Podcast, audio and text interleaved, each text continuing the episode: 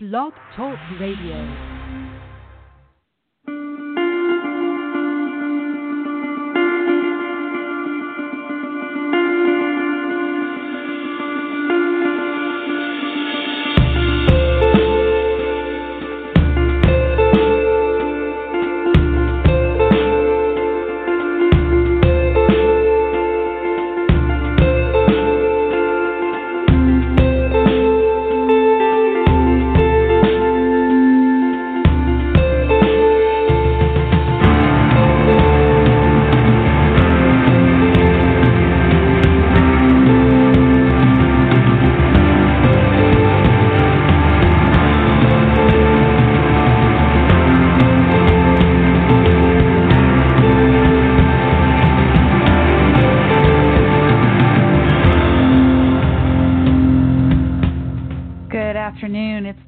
December 12th, 2016 edition of Don't Let It Go Unheard, and this is where we discuss news, politics, and culture from the perspective of Ayn Rand's philosophy.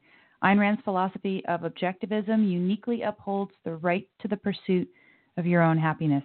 I'm your host, Amy Peikoff, and I am saying hello once again to people in the chat room. Everyone over here in the chat room at Blog Talk Radio has tremendous patience because this is the second time I've had to start the show today. Sorry it took so long to get back on. When I was going through the show creation interface and I was trying to schedule it at a particular time, it was saying, no, you can't do it again. So then I had to go and try it you know, delete something and try over again. Anyway, we are back live. I urge you, as I did when we were starting the show before, I urge you to go to the blog at don'tletitgo.com, and that's where I have the program notes for today's show. You will also see the show title, which I am deeming to be a heroic save from a hodgepodge into a title. Yes, it's an alliterative title beginning with H Hackers, Hecklers, Hearts, Hell, and Hope. And I have stories associated with all of those to discuss with you. So, again, go to don'tletitgo.com if you would like to check that out. We are starting with the story about hackers. There are a number of stories on front page of New York Times today about the supposed Russian hacking of our election. People in the chat room saying, We're back in the battle. Yes, we are here back on, on Blog Talk Radio. Sorry about that. You know, Blog Talk has this thing that they actually think you might want to have a 15 minute show. And that is the first little time option that they give you. And I've had that happen to me twice since I've had an account here on Blog Talk where I've let it stay at the default initial setting of 15 minutes and gotten rudely cut off. So thanks to those of you in the chat room who alerted me to that.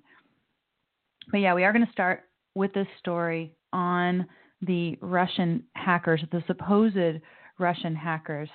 And I'm interested to see what you guys think about this because it's starting to get difficult to figure out whom we believe about what has actually gone on with this election. Now, you could, of course, take this meta view and say, well, suppose it is Russian hackers.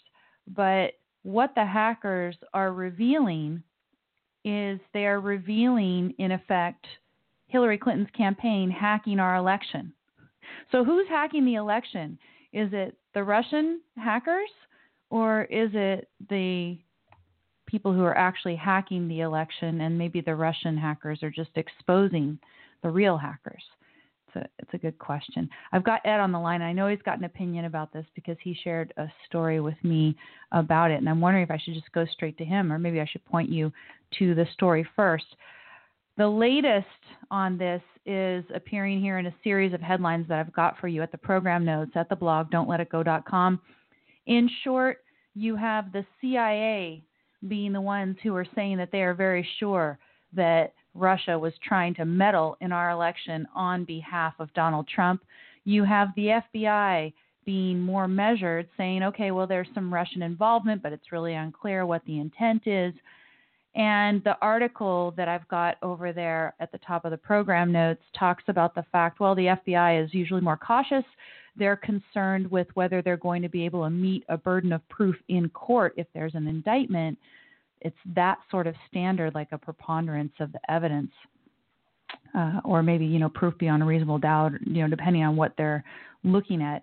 Whereas CIA, they're you know looking at a more intuitive grasp of of what they actually think went on. Uh, you know, it's interesting because the Republicans right now are happy with the FBI's measured approach to not really making any set accusations of what the Russians are doing. But if you remember, oh, so long ago, a few months ago, when Comey says, hey, um, here's this prima facie case essentially against Hillary Clinton with the classified email mishandling, and nonetheless, no indictment, right?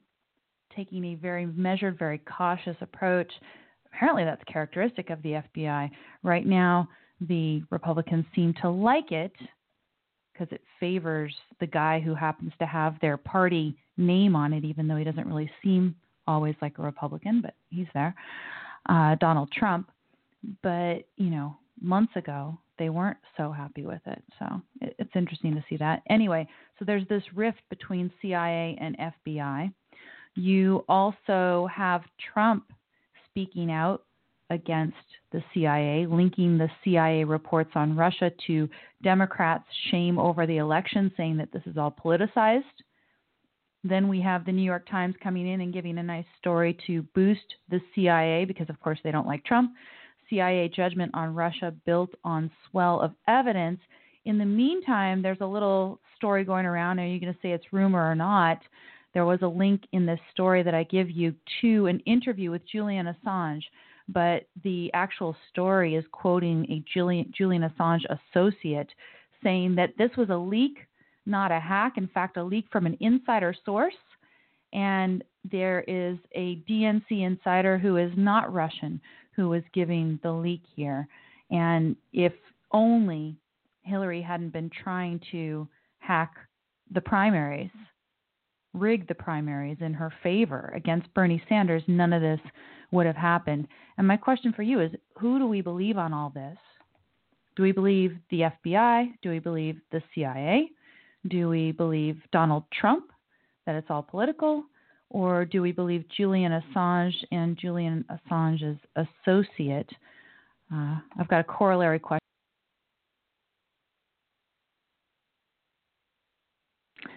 Okay, can everyone hear me now? I would like to know if you can. Let me know if you can hear me. Excellent. Uh, luckily, I was right over on the studio panel about to talk to Ed, and someone said that I got cut off when I was saying there's a corollary question, and the corollary question is, where is Julian Assange? Is, is he okay? And I was just about to ask the not really rhetorical question whether Ed had answers to all of these questions. We're going to find out really quick here. Hi, Ed, hey, you're on the air. We have now had our second glitch of the day. The first one caused by me, the second by Blog Talk. How are you? I'm doing just peachily. Peachily, Here, yes. Getting ready for Christmas. Yes, peachily, one of my favorite words. So I've got a couple are, Christmas related stories we'll talk about later. Get everybody back into the the swing of this. But so so what's your perspective on this? Uh, CIA versus FBI. Everything's becoming politicized about this. What's the truth? What do you think? Okay, well, I think we should talk about the political thing, uh, political aspect of it later. I think we should talk about the intelligence aspect of it uh, first. Okay. Remember, there are three batches of emails that were released that influenced the election. The first batch was released by U.S. Federal District Court uh, due to a lawsuit by Judicial Watch and were Clinton's emails um, from when she was Secretary of State.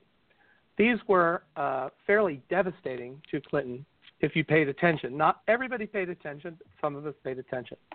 Um, that's where uh, Huma Abedin said, "quote She's uh, she's some, mostly confused, or she's often confused." That was the that was the quote. There are other similar uh, there are other similar damaging quotes. So, unless right. the U.S. District Court uh, is uh, uh, you know a Russian organization. I you know those were the really damaging ones. The second batch of emails were the DNC emails, which were internal emails from the DNC, and they um, they were not of one person, but of like the entire server. So the entire server was penetrated, and the emails were were dumped from the server to uh, you know someplace else and given to WikiLeaks. Uh, that that takes a different kind of exploit to do. And these right. were damaging to Hillary because it showed that the D, it, that the DNC was conspiring with the Hillary campaign to um, hurt Bernie Sanders and you know keep keep him down in the primaries. And it all, they also revealed that um, that CNN was feeding debate questions to Hillary. Uh, right. So this this these emails hurt um, hurt Debbie Wasserman Schultz, who was fired from the head of the DNC, and they mm-hmm. hurt uh, Donna Brazile, who was a uh, the commentator for CNN, who leaked the questions uh, in advance to Hillary. Yeah. and I think they probably da- uh, hurt Hillary among some Democrats, although when you look at the number of votes she got eventually, uh, she got a lot of votes. She she got uh, 65 million votes, which is about as many as anybody's ever gotten before. So you know to worry about how she was hurt by these emails, um, I, I don't quite understand. Um, the third batch of emails were the John Podesta emails, and they were uh, taken from his account by a phishing attack. They basically sent him an email saying, "Oh, your account's been compromised. Please change your password." And then he changed it on the he fell for one of those. the, I love it. he he he changed it on the fake site, thus giving his password to the hacker, and who then downloaded all his emails, gave it. Now, uh, the Podesta emails don't have didn't have they had a lot of stuff that was damaging to Podesta. Like he is really uh, he associates with some really freaky people.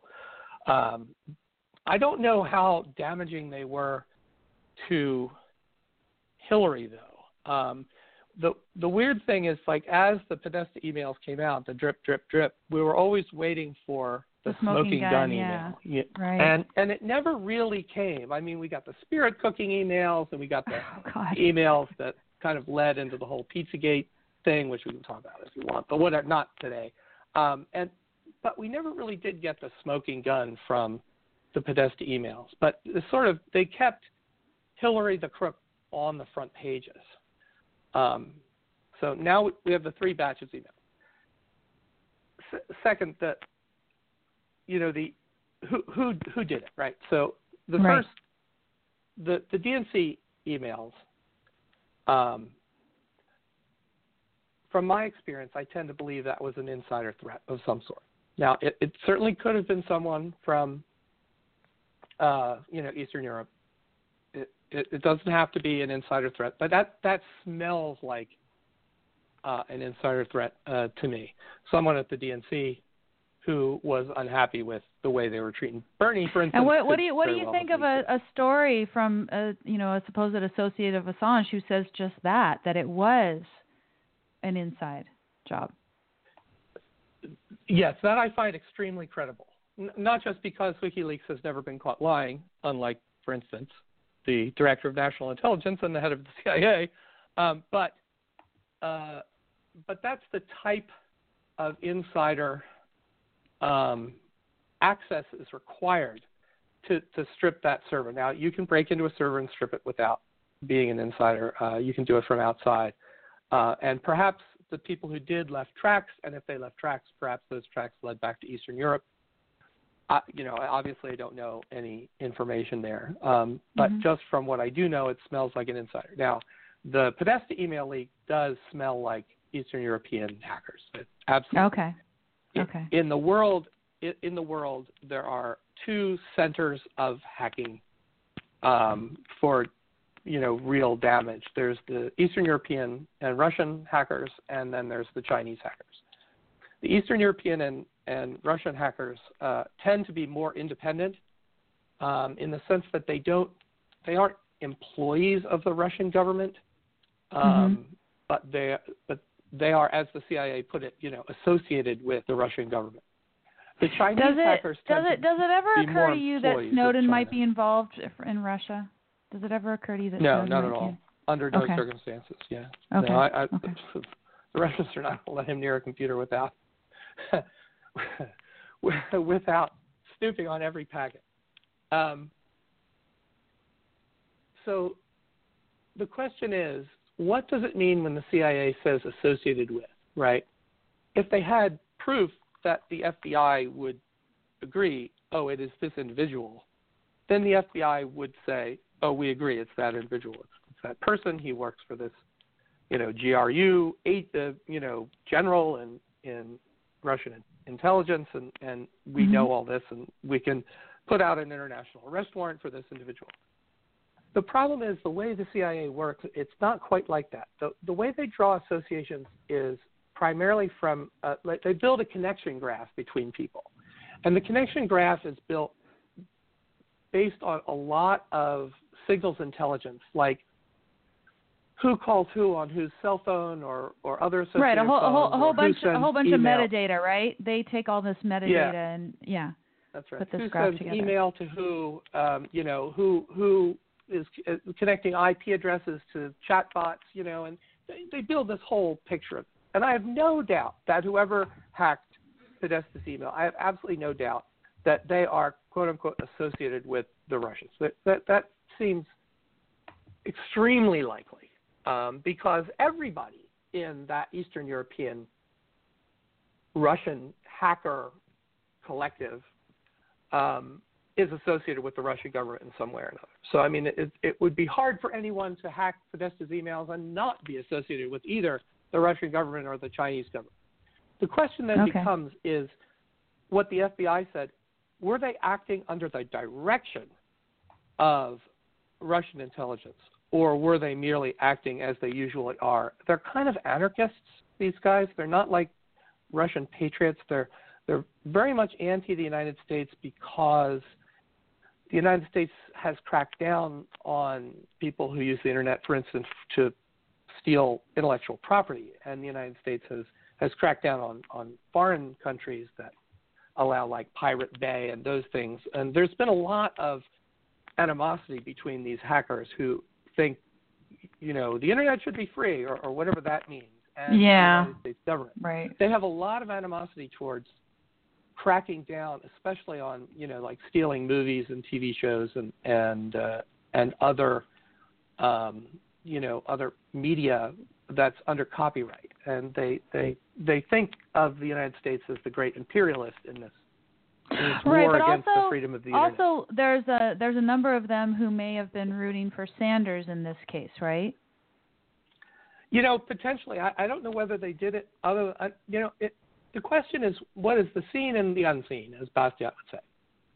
So Right. Podesta uh, responded to a uh, phishing email that gave access to his account. Well, how many other phishing emails were sent to how many other people in the Hillary Clinton campaign and the Trump campaign and the in the DNC and the RNC, um, and they just didn't click on it, you know. So that's the unseen. Now the CIA is reporting that the RNC was also hacked, hmm. and the RNC denies it and says there's no evidence that they were hacked. The the problem with the RNC hack, you know, suppose the RNC, suppose the DNC was hacked by the Hypothesis, yeah. Russians, and, and suppose the RNC was hacked by the um, by the Russians too. You know, why wouldn't they release the RNC emails? Because my God, the RNC emails would be damaging to, to the RNC in the same way the DNC emails would be damaging to the Clinton ca- Clinton campaign because the RNC went out of its way to prevent Trump from being elected. And if if the Russians were if the Russians were really pro-Trump, certainly the RNC would show emails that the RNC was conspiring against Trump, which I'm sure they were conspiring against Trump. Uh, you know, that's sure I, they Sure. and Cruz, Trump and Cruz. I mean, they were all Yes. for Bush, right? I mean, Yes. you know, the RNC was all Bush all the time, and so they were conspiring against both Trump and Cruz, and I'm sure the emails would show that. so that doesn't uh, pass the spell test uh, for me. Um, so I, you know, I, I don't know. I, I don't think the Podesta emails did a lot of damage to Hillary, and those are definitely the ones that I think are undoubtedly traced to the Eastern European Russian hacking syndicate. Okay. Uh, the DNC emails, I, I still think, I, you know, I haven't seen any evidence.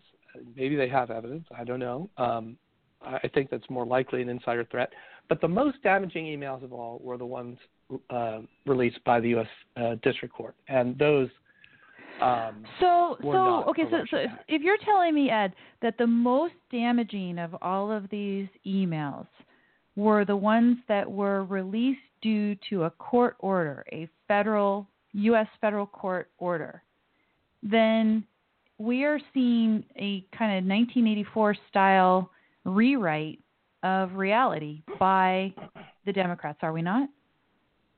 Okay, so getting into the political thing, here's the thing. The election's next Monday, right? We already have a at least one Trump elector saying he's not going to vote for Trump. Right. We have a cabal of Clinton electors claim that they're going to vote for Kasich to try and get Kasich into the number three spot, right? In, in case they can convince enough, enough Trump electors to defect, Kasich would be the most tolerable Republican to the Democrats. Uh, you know? I think so if if, that, if Kasich if Kasich became president, I might throw up. And I and I have not. I, I think it's. I have not thrown up for decades. I might. Ooh. Yeah, not a not a big. Honestly, you know, again, not a big Trump fan, but Trump comes above Kasich in my list of people who ran for the Republican um, wow. presidential campaign. So they tried riots, the left, right? They tried riots. They tried lawsuits. They tried recounts. Right. Um, they've I've, they've I've tried, seen the uh, trickling news in that the recounts have failed. Uh huh.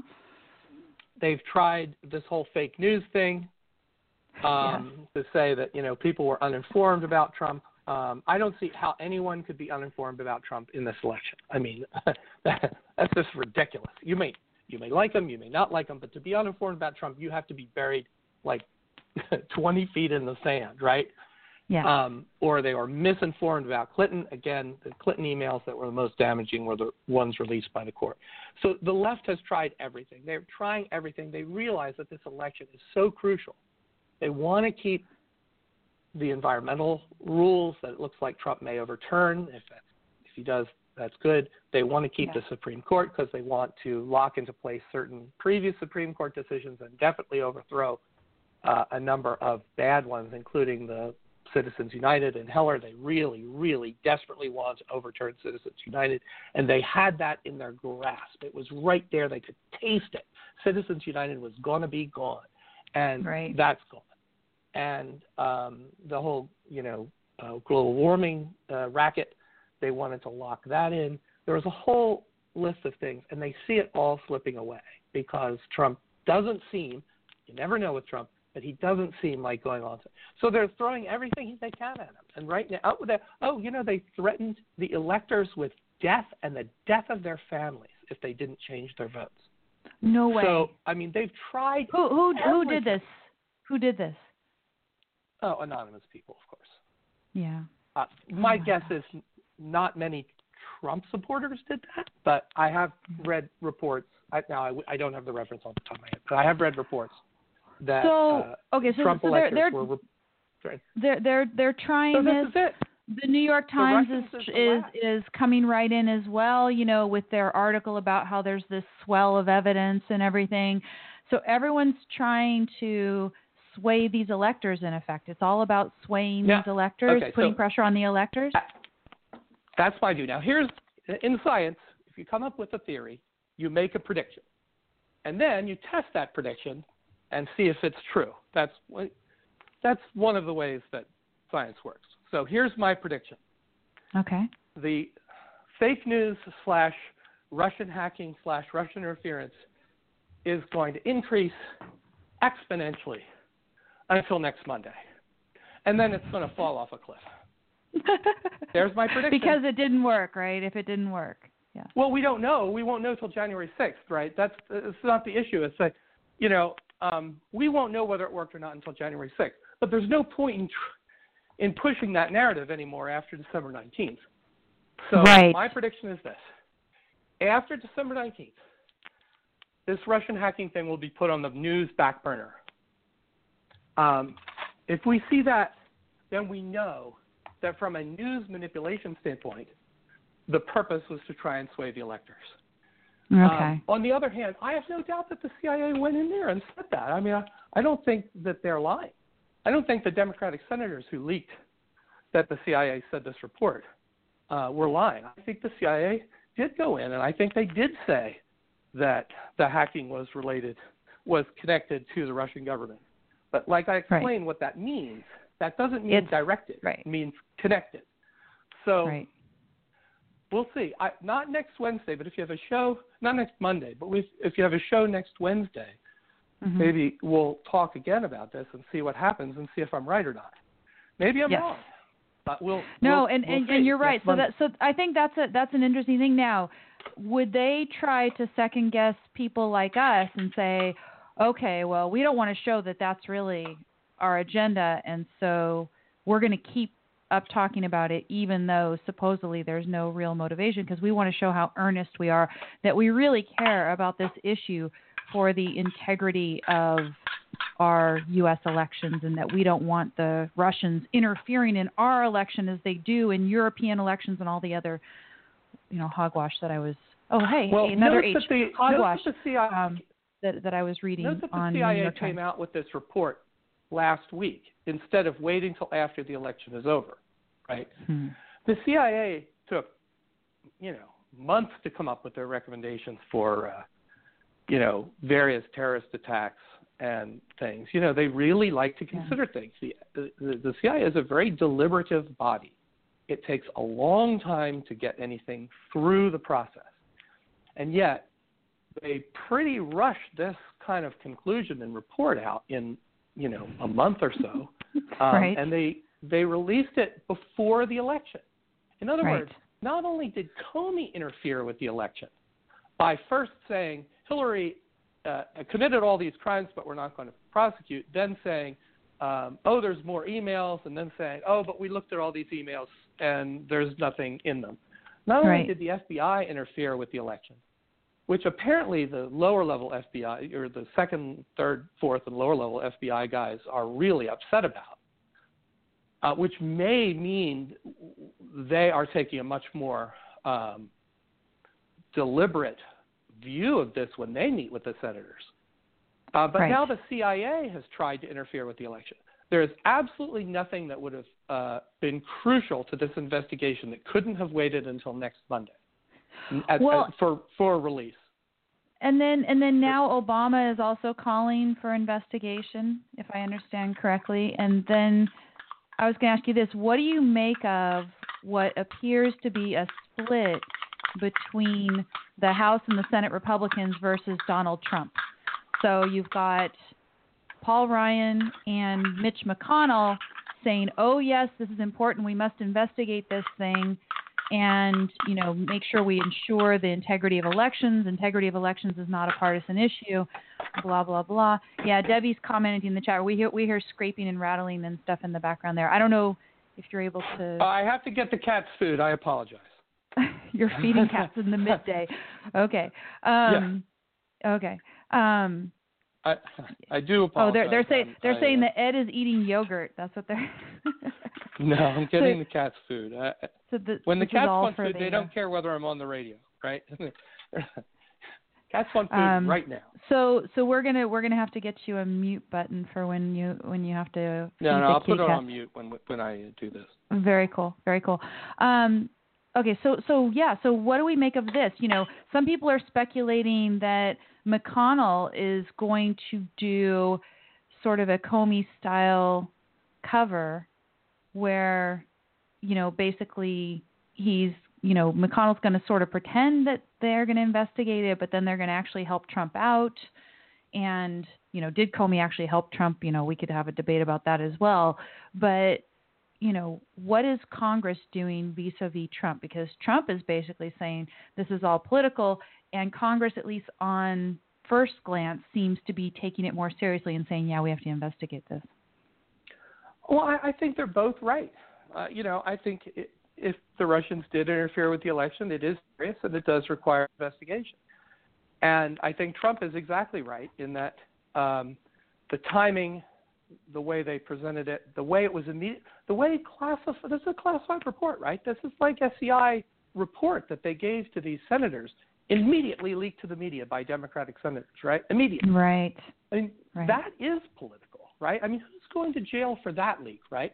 It's not like that the CIA came in and said, okay, we're going to give you this unclassified briefing, because if they did, they would have released it, right? No, they came in, they got in a SCIF, they have things, everybody takes their, you know, notepads and electronic devices away, and then they give them this briefing, and there's all sorts of markings on it, you know, top secret SCI, and then, not five minutes later, uh, it's leaked to the press. So, right. tell me that isn't political. I mean, so yes. I, I yes. think I think the Congress is right that it should be investigated, and I think Trump is right that it is political. So it's they're just taking both sides. Remember, Trump hasn't won the election yet. He, you know, if something re- if he does something horrendous or some, you know, he's trying to fight back against his electors defecting. I mean, the election right. isn't over. It's next Monday. That's the real election. And he's got to fight that election up until next Monday. Yes. You know, then he can shoot now, somebody in the street on Fifth Avenue, right? As as I under, as I understand it, the time frame of the investigations that Congress is calling for is going to be over a period of months. So their idea is, yeah, the election should happen. Trump should, of course, still be declared the winner. Um, you know, after the electoral college and everything, and then we're going to have this investigation because we want to ensure the integrity of U.S. elections in the future. Whereas Obama is calling for his own investigation. What is the deadline for him to try to come out with some bombshell to try to undermine Trump in terms of the Electoral College? There was an ex uh, CIA agent on, I don't know whether it was CNN or MSNBC. And again, I see clips on the internet who said, "Oh, we have to have a new election. We have to have a new election. This is ridiculous. We can't do this. We have to have a new election." Mm. Now, I've read the Constitution, and as a lawyer, you've read the Constitution. Is there anything about the Constitution of do-overs? You know, no. I, I didn't. I don't recall anything in the Constitution about do-overs. Um, the the real election is next Monday. If the electors elect, you know, you, then you're the president. If they elect me, I'm the president. If they elect Donald Trump, he's the president. There are no do-overs in this election. The election right, but then why, why don't federal. why don't we find out until the sixth if it's on Monday? I don't know. That's just the thing is that they don't open the ballots until the sixth. Weird. Okay, so we're how the hell we're we're we're, sp- we're supposed to enjoy our Christmas in suspense. Is that it? I suppose. It really is suspense. We know at least one elector is going to be faithless. We know a bunch of Democratic electors are thinking about trying to convince both each other and some Republicans to vote for Kasich. If no one gets under 270, it goes to the House, and the House votes by state. Currently, there are 30, there are 17 states, 17 states that are controlled. The delegations are controlled by Democrats. There's one state that's tied, Maine, and there's 32 states that are controlled by the delegations are controlled by Republicans. Hmm. So again, even if they threw it into the House, I doubt Trump would lose. Um, but you never know. And again, that's what the left wants to do is they, they just they want anything to stop Trump, anything at all. I mean, his environmental policies, his gun policies, his SCOTUS appointments. e- ev- They see everything they've gained in the last eight years.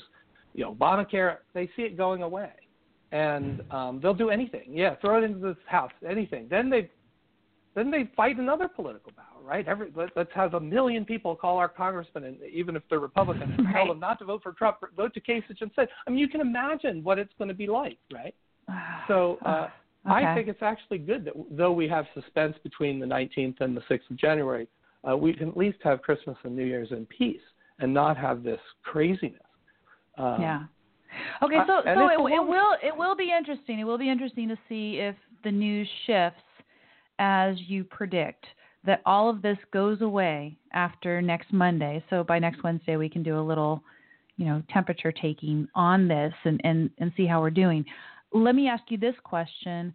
Where's Julian Assange? Why are we hearing from only an associate of him because he would be, you know, if he came out and did some more interviews right now, he would be quite valuable in supporting the idea that, you know, even though you know these are maybe they're Russian associated or something, that this is not a Russian government attempt to manipulate the election. You know, maybe Assange would point out that, you know, again, the most damaging emails were not from that source anyway. He could do, he could, you know, because people have seen him as the source of it, people are starting to come to trust him as the source of reliable information. He'd be quite valuable, and yet he's nowhere to be seen. Yes, Assange was in the Ecuadorian embassy um, offered asylum by the Ecuadorians. None of the South Americans particularly liked the United States, right? the whole gringo thing.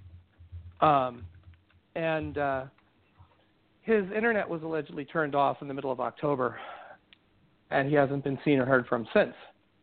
The the statement put out by the Ecuadorian embassy in October when his uh, internet um, was taken away was that um, they did not want to be responsible for influencing the election, so they were going to shut Assange down. Now, Assange is just the public face of WikiLeaks, right? There's a bunch of other people. Um, right. Obviously, it's not just one guy with a cell phone in the Ecuadorian embassy that's doing all this. He's got a team of people, but he was the right. public face. Um, so November 8th came and went, and Assange didn't get back on the internet. Mm-hmm. And now it's a month later, and the conspiracy theories are fairly ramping up on the usual places, and right. the, the thought is that he has been arrested by the United States. Wow. And that's that's the that's the current. Who so? Is there any evidence? No. Is the statement that he was removed from the internet simply to stop him interfering in the election? Was, is that statement true? No. We know that because on November 9th he wasn't given his cell phone back.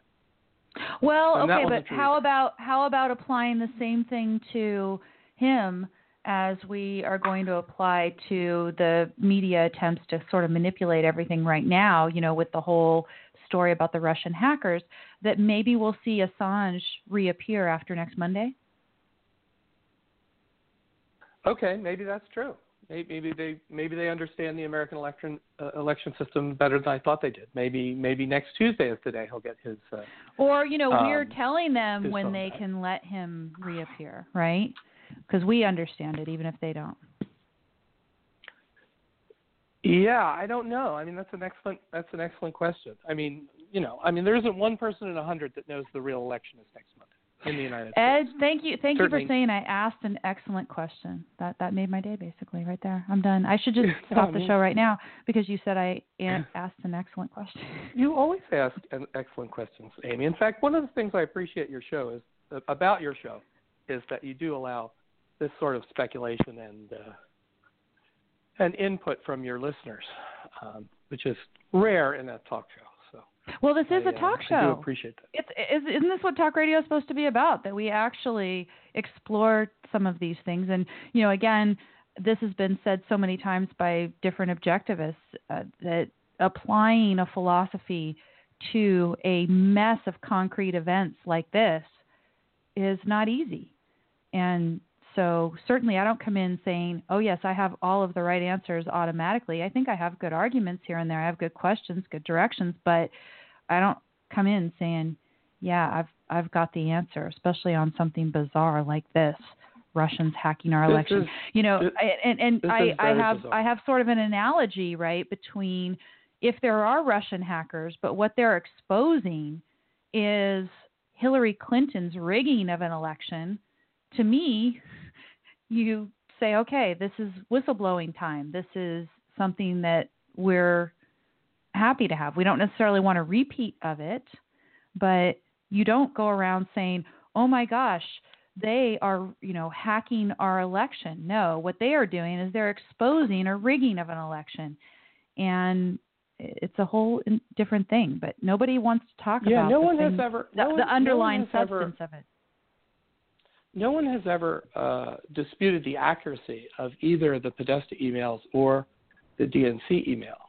And Mm-hmm. so when you get to the underlying statement by the left and by the CIA and by the Democrats in Congress and everyone, it's um, the Russians have told the truth about Hillary Clinton that we wanted kept hidden, and therefore we should do the election over again. Now that's, that's right. their actual statement, right? uh, and like, okay, all right, you know, no, cybersecurity is important. We should make sure all our you know, email secure and whatnot. That that goes without saying, but the uh, not, the, the, the Russian hackers exposed that Hillary Clinton committed dirty politics and so, therefore, we want a do over because we want to be able to do the dirty politics in absolute secrecy. Yeah, I think I think uh, you know I follow a bunch of libs on Twitter for various reasons, and they're all like, "Oh my God, this is just terrible." He, you know, the election was stolen from Hillary. Right. I'm like, "Well, wait a minute now. What? it, was, was stolen from her. From a thief. It was stolen by Judicial Watch and the U.S. District Court uh, that was who stole the election from her, uh, not the not the Russians. And and it, it, it stole in the in the sense of yes, we told the truth about Hillary, um, therefore she lost. Uh, that, you know, that's, that's a right. weird kind of.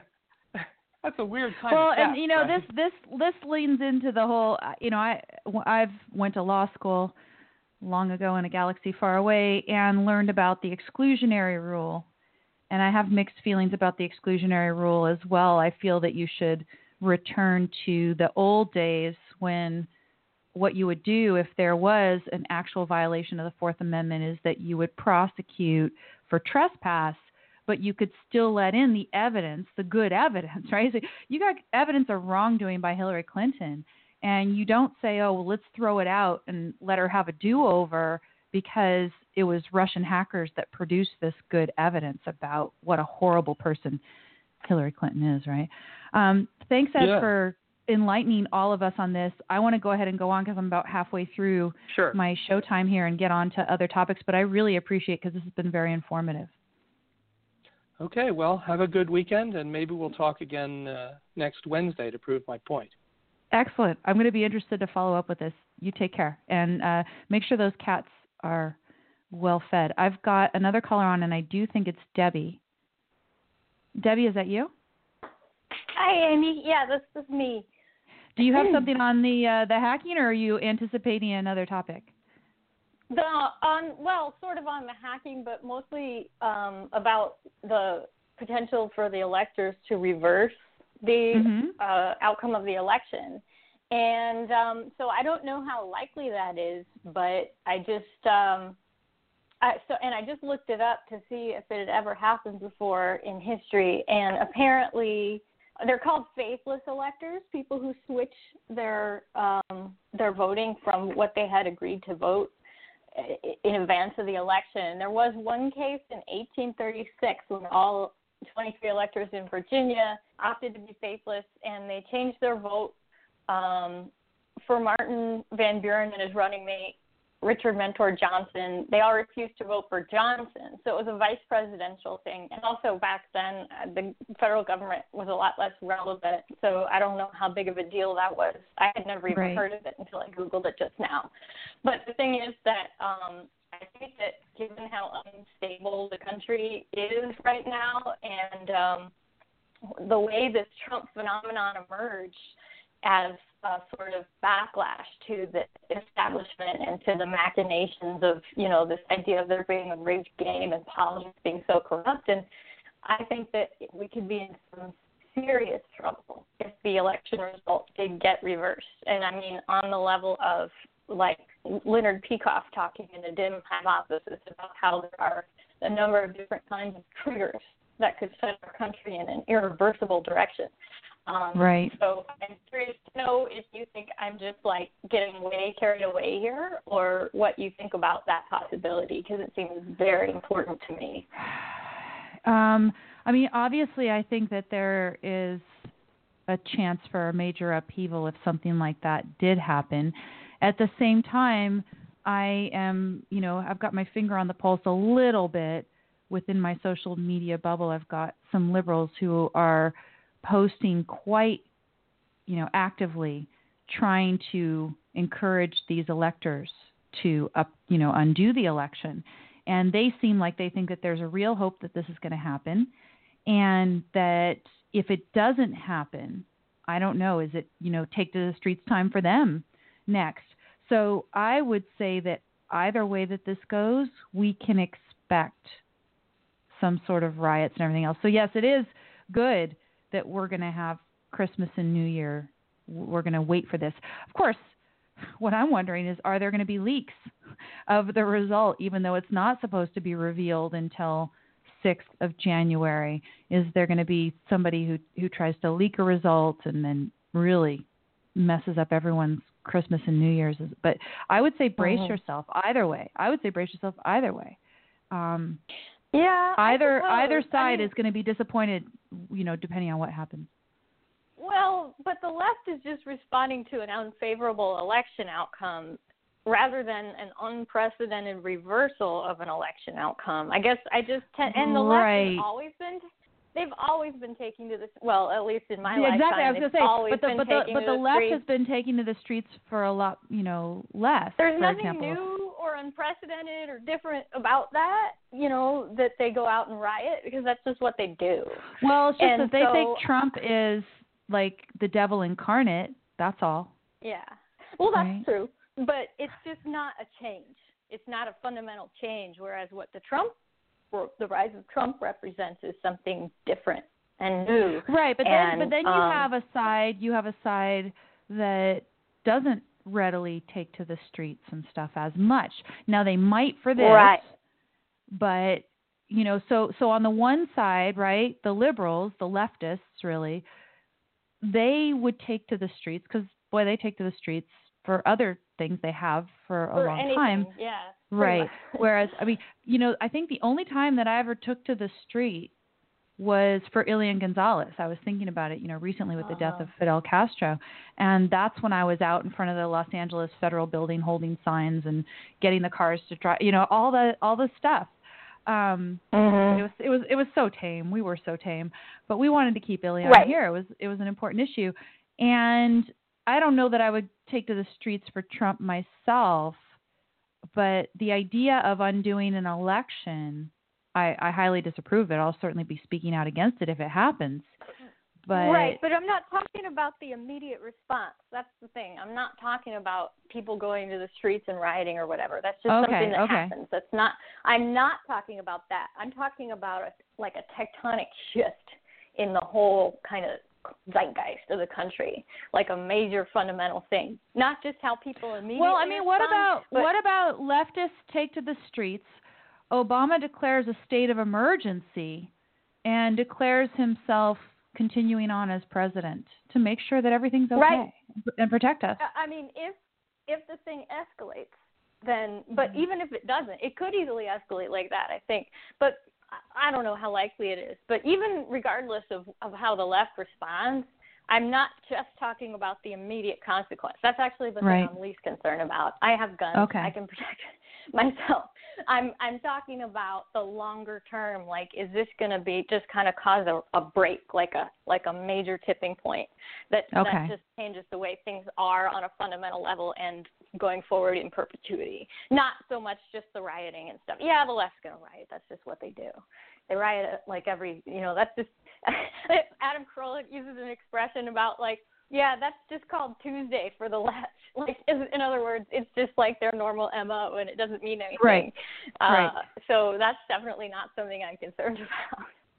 But Um, one thing yeah, one thing I that guess. has not happened before though is you haven't seen a president actually declare a state of emergency and not transfer power over. So right. if if if we did see something like that in the short term, which you know, conspiracy theory, call me a conspiracy theorist, but anyway, we, we shall see. Right? We're going to see what Yeah. happens. We're going to obviously be following it here, uh, and yeah. I, you know, is there reason to worry this might set off a chain of events that really could undermine our nation in a fundamental way? Yeah. Yes. I mean, sure, Especially sure. if I would, I would, I would definitely agree with you, Debbie. especially if he responds the way that you suggest. I mean, like that'd be just double. Like, I mean, but um yeah, I don't know. I mean, I I actually I can't believe I'm about to say this, but I think at this point the best possible outcome is that Trump gets to take into gets to move into the White House. Yeah, sadness, right? Um, that that's that's Yeah. the outcome that we want is for is for him to be there. Let me can I direct your attention to another topic now, Debbie, because I want to get through Yeah, some yeah. of these. Eh, So so we've only done hackers, and I want to do hecklers. And actually, I've got a single heckler, but I wanted to somehow make my title with the plural. But imagine that this happens. There is a pastor, Christian pastor, who heckled kids at a mall in Texas. So imagine there's all these kids waiting in line to see Santa, to have their pictures taken with Santa, to tell Santa what they want for Christmas. They're with their parents. It is a very important time in the kid's life. And this pastor's coming by telling them there is no Santa, um, chastising the parents in front of the kids, saying, Shame on you for lying to your children about the fact that there is no Santa Claus, that it's all a myth and everything else. And of course, they're sitting there waiting in line. They want to see Santa Claus. So it's not as if they're eager to ditch right away, right? They've probably, some of them, Uh-huh. I mean, these lines are really long.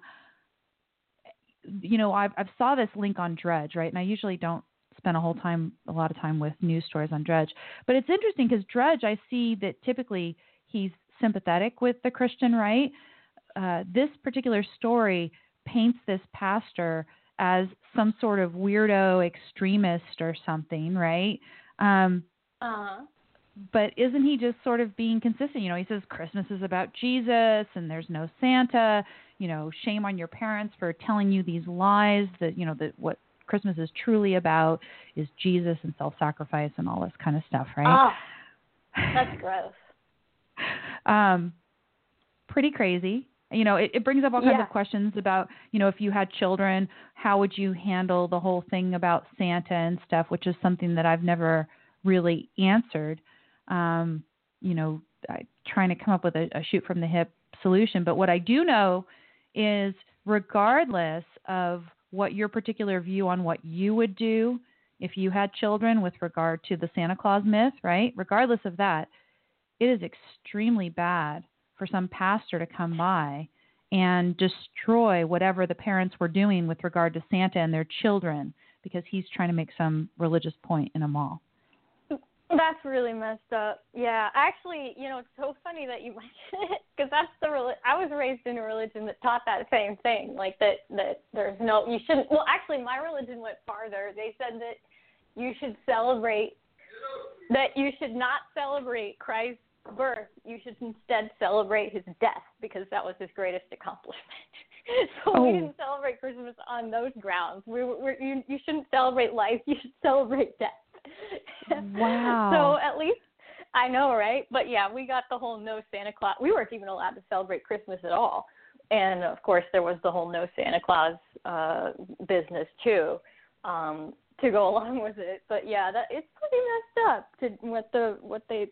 I can't believe that he and like he was doing uh what's it what's it called a target rich environment you know like he went and found all these little kids that are looking forward to I have no idea what that experience is like but I get the impression that it's something that they really enjoy and get excited about and then to just go there and crush all that joy um that's really um Yeah. yeah I mean, you know, from from from my perspective, if you know the the news story tries to portray this guy as some weirdo, I say no. Actually, he's he's being consistent. But you're right that Debbie, Oh, the yeah. most con- the most consistent view of Christmas at, of all would be Yep. not to even celebrate the birth of Jesus. Instead, just celebrate the the death, because after all, it's the afterworld that it's all about anyway. He gets to go be reunited with his father in heaven, and oh, wow, okay.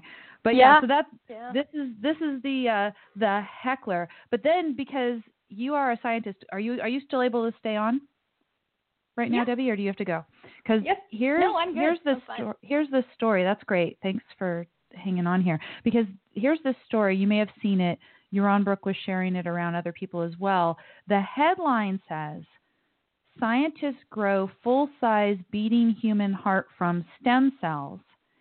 Now, when I share this at the blog at don'tletitgo.com, I put a little asterisk next to it because when you actually read the article, they did end up generating, I think, three different types of cells. You know, they're differentiated from the stem cells and everything. They were able to do this on some sort of a, a lattice or underlying framework that they had created by scrubbing some tissue and then they put the stem cells in. And so they've got this thing.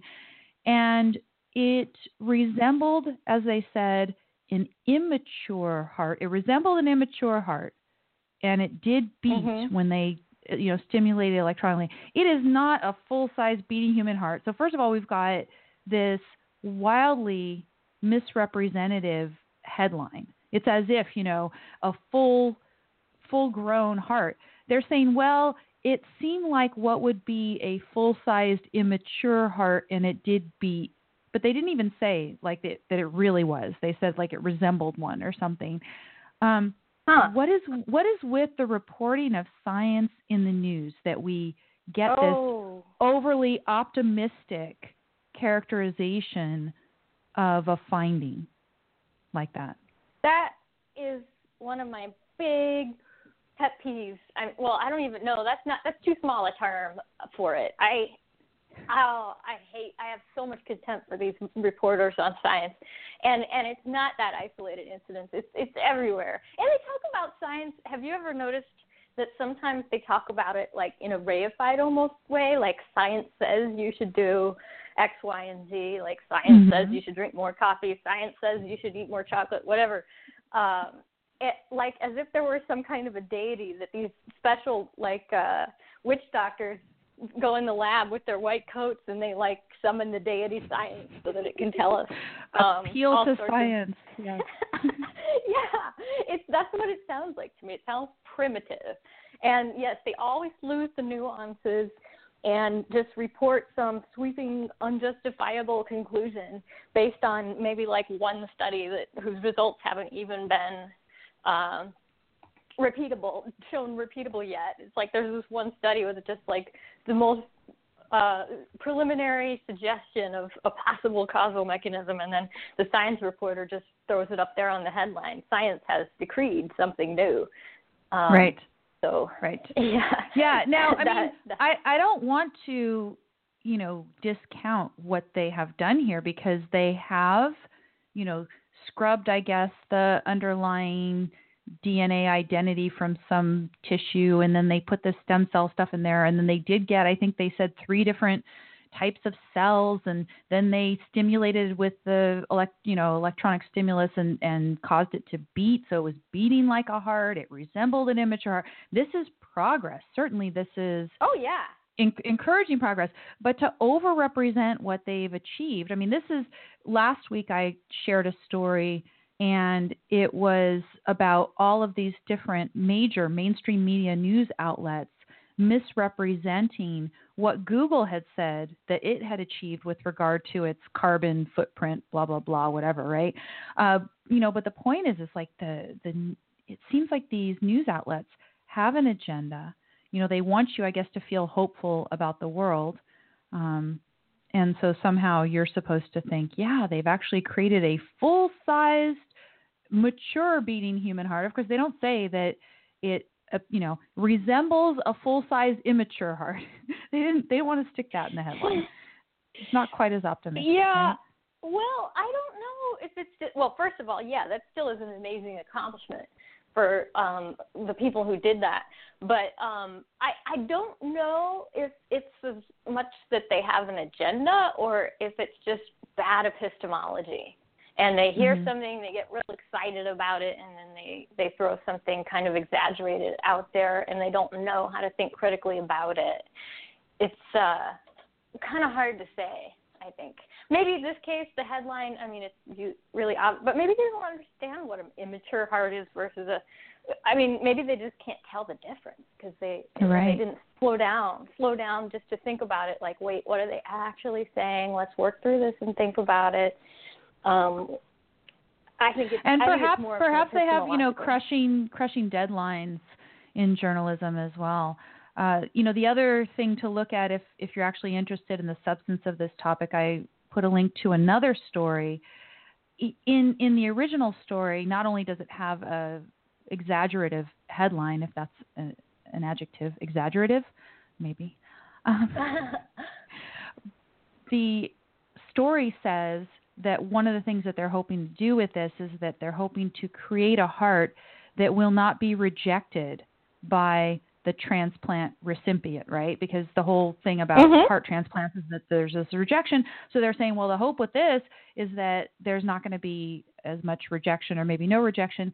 And then there's a story that tends to refute this that I've also put in the program notes that people can check out.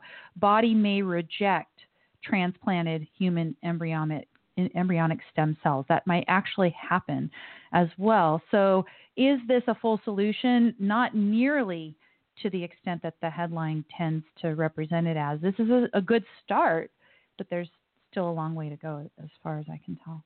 Um, anything Yeah, else, Debbie, before sure. I run Very through other program notes here? I've got an, uh, still no, a few thanks topics. for letting me hang out. It was uh, it was fun. I don't have anything else to say about Well, that. thank yeah, and thanks for calling in, and thanks for your patience with the uh, earlier technical difficulties as well. And hopefully, we'll talk next. Uh, actually, I'm going to be back again on Wednesday, so maybe Wednesday or next week. Um, okay, let me go on over at don'tletitgo.com. I have all the program notes, and I have only now been through hackers, hecklers, and part of hearts. The other thing about hearts, I'm kind of fudging here a little bit. I found this cute story at New York Times and they talk about the financial benefits of buying what you love. And the author gives you an example of a purchase that he was extremely pleased with. He spent $5,000 on a bicycle, and yet he credits that with basically being one of the best decisions that he has ever made.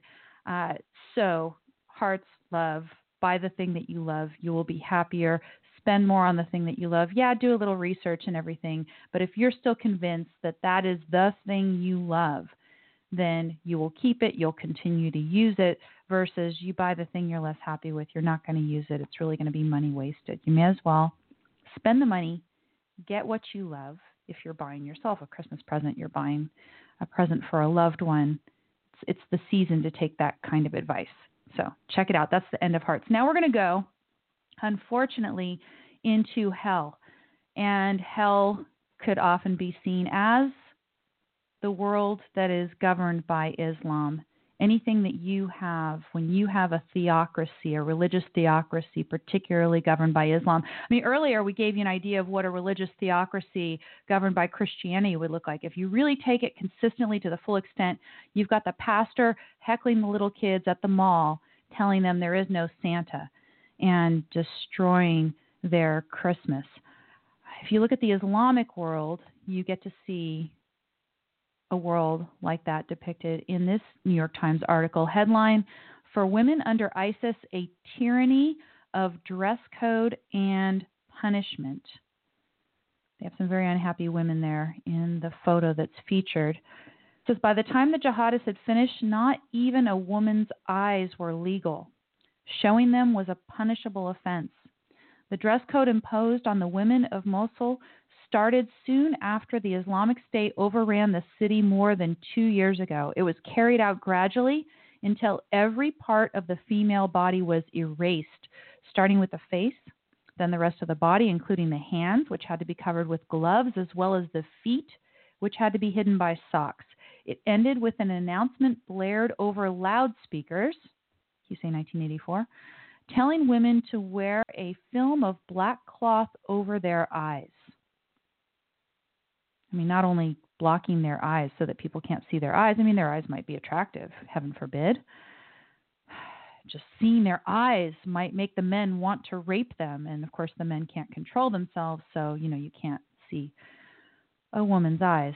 Uh, but imagine also that you are keeping the women from perceiving, you know, the most basic of connection to reality. Talk about destroying the life of a rational being, keeping them from even perceiving, from achieving a clear perception of reality at the foundation of knowledge. Halima Ali Bader, 39, said she had resentfully made each new addition to her wardrobe, starting with the niqab to cover her face and the abaya, also known as the jilbab, a loose fitting gown. Yet she still ran afoul of the Islamic State's increasingly harsh enforcement of its codes when she stepped into the lane outside her home, planning to pop over to her neighbor's house. So I put on everything niqab, abaya, the gloves, the socks, All I forgot to do is cover my eyes, she said. One of a dozen women from recently liberated neighborhoods of the city who recounted their experiences in interviews at a refugee camp that was 45 miles from Mosul. Uh, she had taken only a few steps when the morality police spotted her. The officers began shouting at her, castigating her. They said, Where is your husband? Does he accept that just anyone can see your face? And she says, I said, But I wasn't showing my face, only my eyes. Imagine you walk out, you don't cover your eyes, and the morality police go after you. This is what hell looks like. Now, if you want to see the actual more physical and gruesome side of hell, you can see the attack on a Coptic cathedral in Cairo that has killed dozens.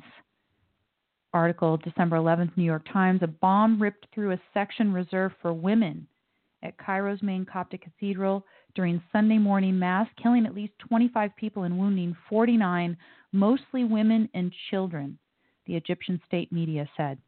Attack was the deadliest against Egypt's Christian minority in years. Video from the blast site circulating on social media showed blood smeared floors and shattered pews among the marble pillars at St. Mark's Coptic Orthodox Cathedral, which is the seat of the Orthodox Christian Church.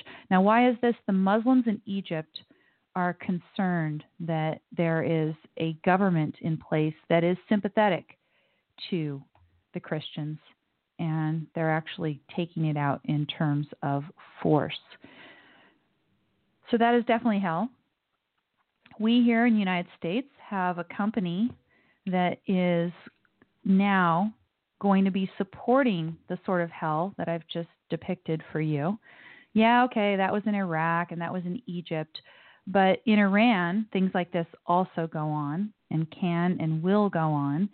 And yet, Iran and Boeing have just signed a $16.6 billion deal on the sale of 80 aircraft. They've signed a deal for the sale of 80 airplanes on Sunday, five weeks before the inauguration of Donald Trump. Presumably, of course, we're still going to find out if this is going to happen. They say whose Republican supporters in Congress have tried to block any aircraft sales to Iran. National airline Iran Air said that it had signed an agreement with Boeing, an American manufacturer, to purchase the aircraft at a total cost of $16.6 billion. Now, I don't know about you, but the mere fact that our government has made common cause with Iran, you know, by signing this so called nuclear deal. If I'm the head of Boeing, I still do not do business with them. Boeing does not have to do business with them, right? They can refuse to do business with a country, particularly if this is the national airline and the Iranian government is still going to manage to fund terrorism and do all the horrible things against our people. It makes you want to boycott Boeing. It really does. It makes you want to boycott Boeing. So there's hell, and there is a company in United States signing a deal to prop up and support that hell. Freedom Breeze in the chat room says maybe the gold bars were more fashionable than the black claws covering the eyes. I mean, this, you know, one person was saying probably it's our own money that we have funneled over to them. You know, remember the, all the money that was smuggled to the Iranian government that might be using, you know, being used to pay for this. So we're giving them 80 aircraft. Someone was actually saying on the Facebook post where I put this, is this, you know, 80 missiles disguised as aircraft. We know that Muslims have used aircraft as missiles, that they don't care whether their pilots die, you know, their hijackers or whoever it is. To me, this is a horrific thing. Uh, if Donald Trump is going to do some good, maybe he would reverse this deal, not allow this deal to take place, uh, not deliver these aircraft. Anyway, that's pretty much all I have to say on that. That it just gives you this little picture of hell in the Islamic world, and it gives you a picture of a company in our country that is actively supporting that hell. jump over back to the blog at don'tletitgo.com. So now we've had their our view of hell. Hope. What do I have to say about hope? The the thing I have to say about hope right now is that I'm still working on the topic. I had planned a lunch with two intelligent gentlemen who wonderful things to say about hope and I've already done a little kind of pre-discussion with them where uh, one in particular James Valliant, whom you've heard from on this show was giving me a lot of philosophic food for thought, a little poetic food for thought in there as well. And uh, what I've got so far, if you remember, and I've got a link to the show in the chat room, so maybe it's worth going back. If you have not listened to my little dissertation on hope from April, you can check it out. I've got the link. It's Prince Earth Day and Reconsidering Hope. And if you go back to that show, I believe that the section on hope starts at about 36 minutes maybe a little bit after that into the show where I'm talking about what my thinking was at that point on hope. And if you recall that show, I was looking at some of the examples of the use of the word hope in Atlas Shrugged. And all I can say right now is what James has been talking to me about is getting me to reconsider my interpretation of those examples. So let me whet your appetite with that. And then maybe on a future show, there's going to be a full fledged discussion. I wanted to throw hope in the mix there because it has been on my brain and it happens to fill, uh, kind of fit in with my alliterative title today. But as for now, because I don't have a whole lot of time left in the show, that's just a teaser. Okay? Uh, so, more on hope coming in the future. I've got a few items, just a little food for thought and some good news to leave you with today. One is an interview. Tom, John Stossel interviewed the Tiger Mom, Amy Chua. I'm not sure if that's how you pronounce it. And he interviews her on her parenting techniques, her very sort of authoritarian techniques where, you know, she's essentially forcing her kids to practice piano or violin for hours a day. And, you know, so where the motivation for this practice is coming from them and yet she believes this is the thing that is going to create true self esteem in her children. She recounts in the interview, and I urge you to go watch it for yourself, but she recounts the example of her younger daughter who was not as receptive to this pressure to practice daily. Her younger daughter was playing piano. And she says that there was this one moment after she's essentially forcing the practice on the daughter where everything started to flow for the daughter. And the daughter had the experience of this flow of, of sort of a, a newfound comfort and ease and mastery with playing piano. And once the daughter had that experience, which the parent essentially forced her into, the daughter did not want to leave the piano. She loved it. She had this tremendous pride in how she played, but it was the mother creating that in effect by putting this artificial pressure from the outside on the child. So there's that. And then I juxtapose it with an article whose headline is Self Discipline Must Be Selfish. And there, the article is looking more, I think, from the perspective of adults. So this is food for thought. Maybe this is something that we will revisit in a future show. But can you create discipline and enthusiasm and self esteem and passion in a child as a parent from the outside, putting pressure on the kid? or does the discipline that is going to result in true mastery and true self uh, true self-esteem does it have to be selfish in the sense that you do it because you're motivated? You take up the piano you take up the violin and you devote the hours of practice because it's for you not for someone else. Interesting perspective. I'm not a psychologist so i couldn't tell you one way or the other. Amy chua is convinced that her parents excuse me, that her daughters, that her daughters love her and they love what they do as a result of the way that she has raised them. And I'd be interested to hear perspectives on that on a future show. Let me see if I've got some perspectives in the chat room. Uh, people are talking about my, my topic of hope is hopeless. Not at all. We are going to have a rational view of hope. I'm going to come up with a rational view of hope soon, hopefully, says Old Toad in, in the chat room. But yeah, so check check those two out. And then finally, I've got just a couple of goodies there for you to check out as well. One of them is that all of Richard Feynman's physics lectures are now available free online. So that if you've always wanted to watch these historic lectures of Feynman, some people have purchased them, some people have, by hook or crook, gotten copies of DVDs and things like that. Now they are available for free online, so you can complete the holes in your physics education if you've never gotten it. You can refresh if you're someone like me. I had a math applied science major in college, so perhaps Feynman can help me understand mechanics in a way that I haven't before because I did I did struggle with it a little bit. So that would be nice to see.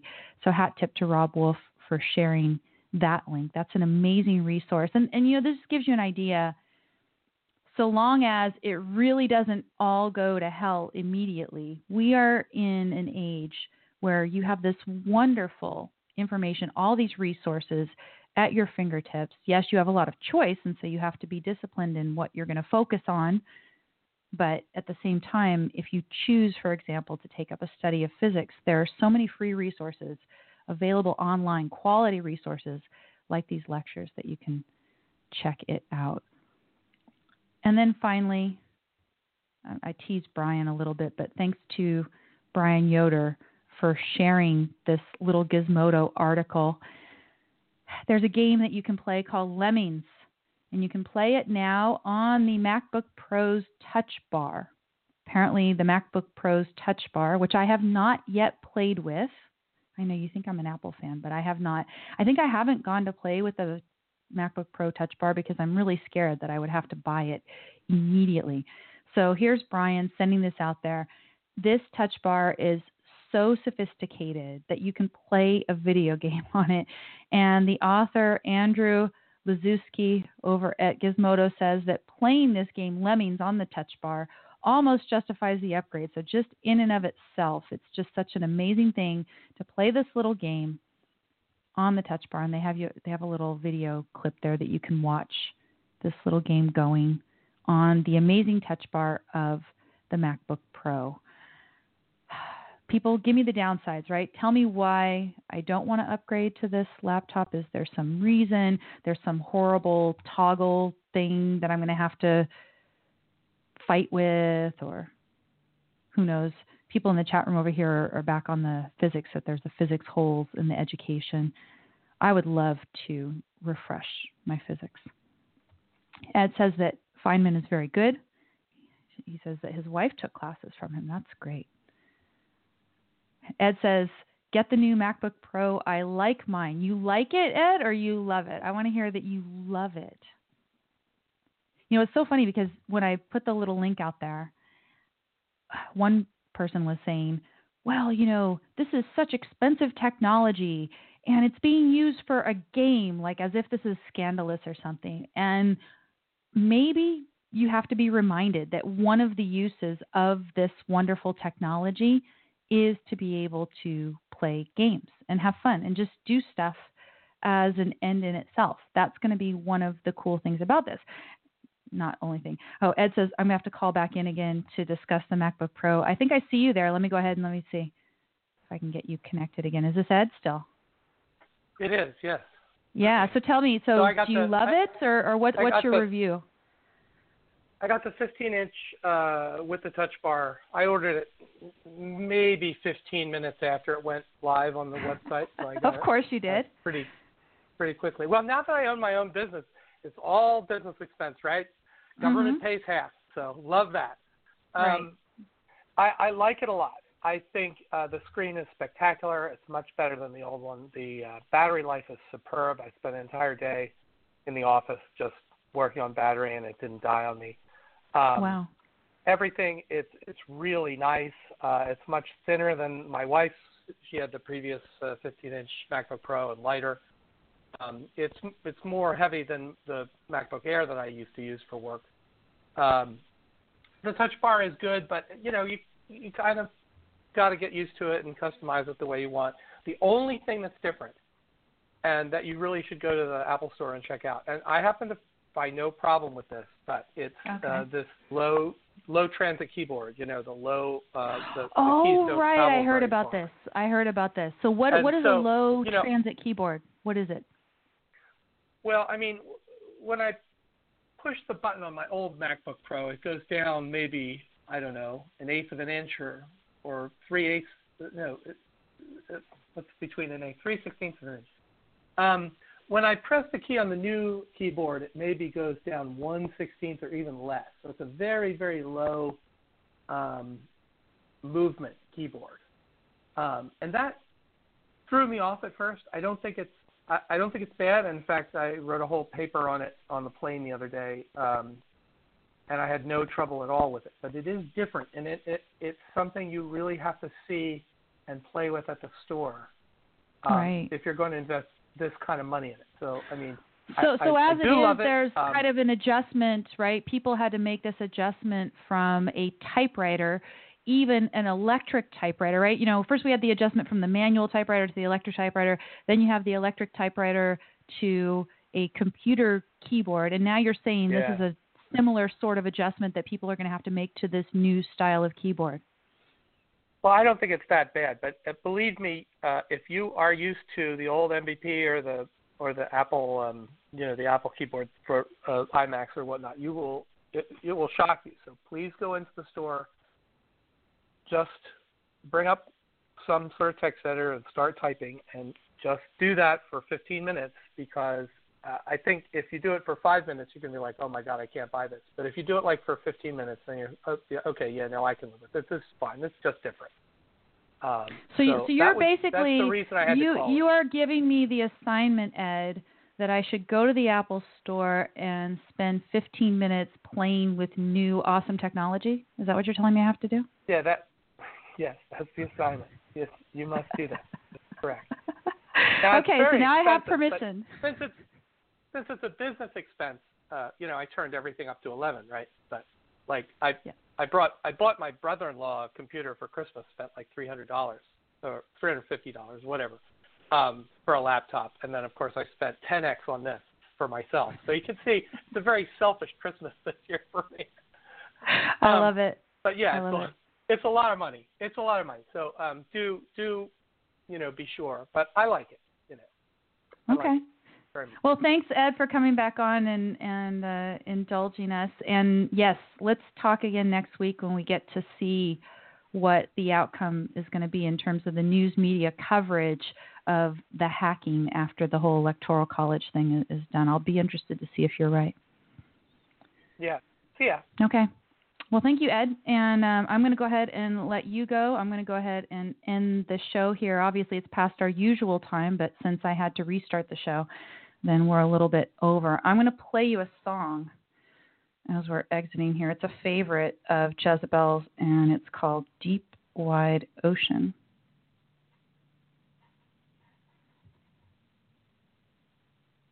It should be playing, but I'm not hearing it. Here we go. Are we going to hear it? Hmm. I wonder why I'm not getting it.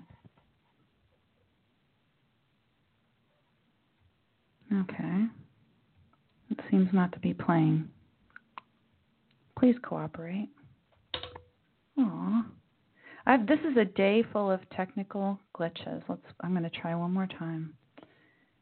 And let's see. Go to artists. Little iTunes here for you. Hmm This is from the album Prisoner, by the way. Deep Wide Ocean. Is it going to play? Ah, it is not cooperating at all, people. Ah, there we go. Hmm. No, it's not.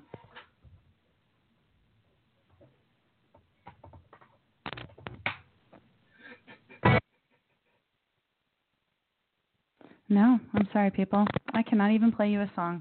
So I'm going to have to just refer you over to don'tletitgo.com. And I do apologize for all of our technical glitches today. I'm going to make sure that we don't have a repeat of those this coming week.